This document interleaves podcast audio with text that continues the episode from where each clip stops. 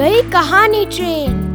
ये ट्रेन रोज रुकती है नए स्टेशन पर। मिलाती है आपको एक नई कहानी और कई नए किरदारों से। तो सब सवार।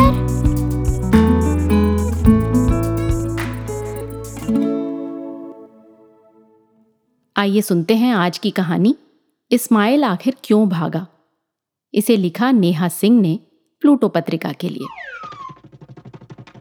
इस्माइल सर पर पैर रख भागा।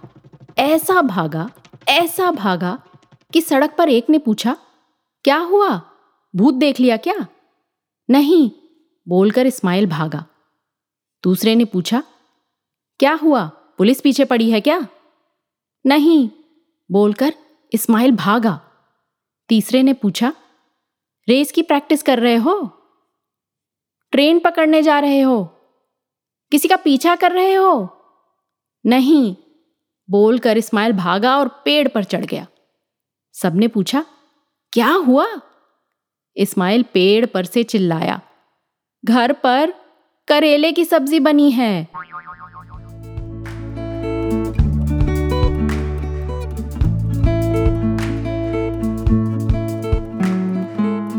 आशा है ये कहानी आपको पसंद आई होगी।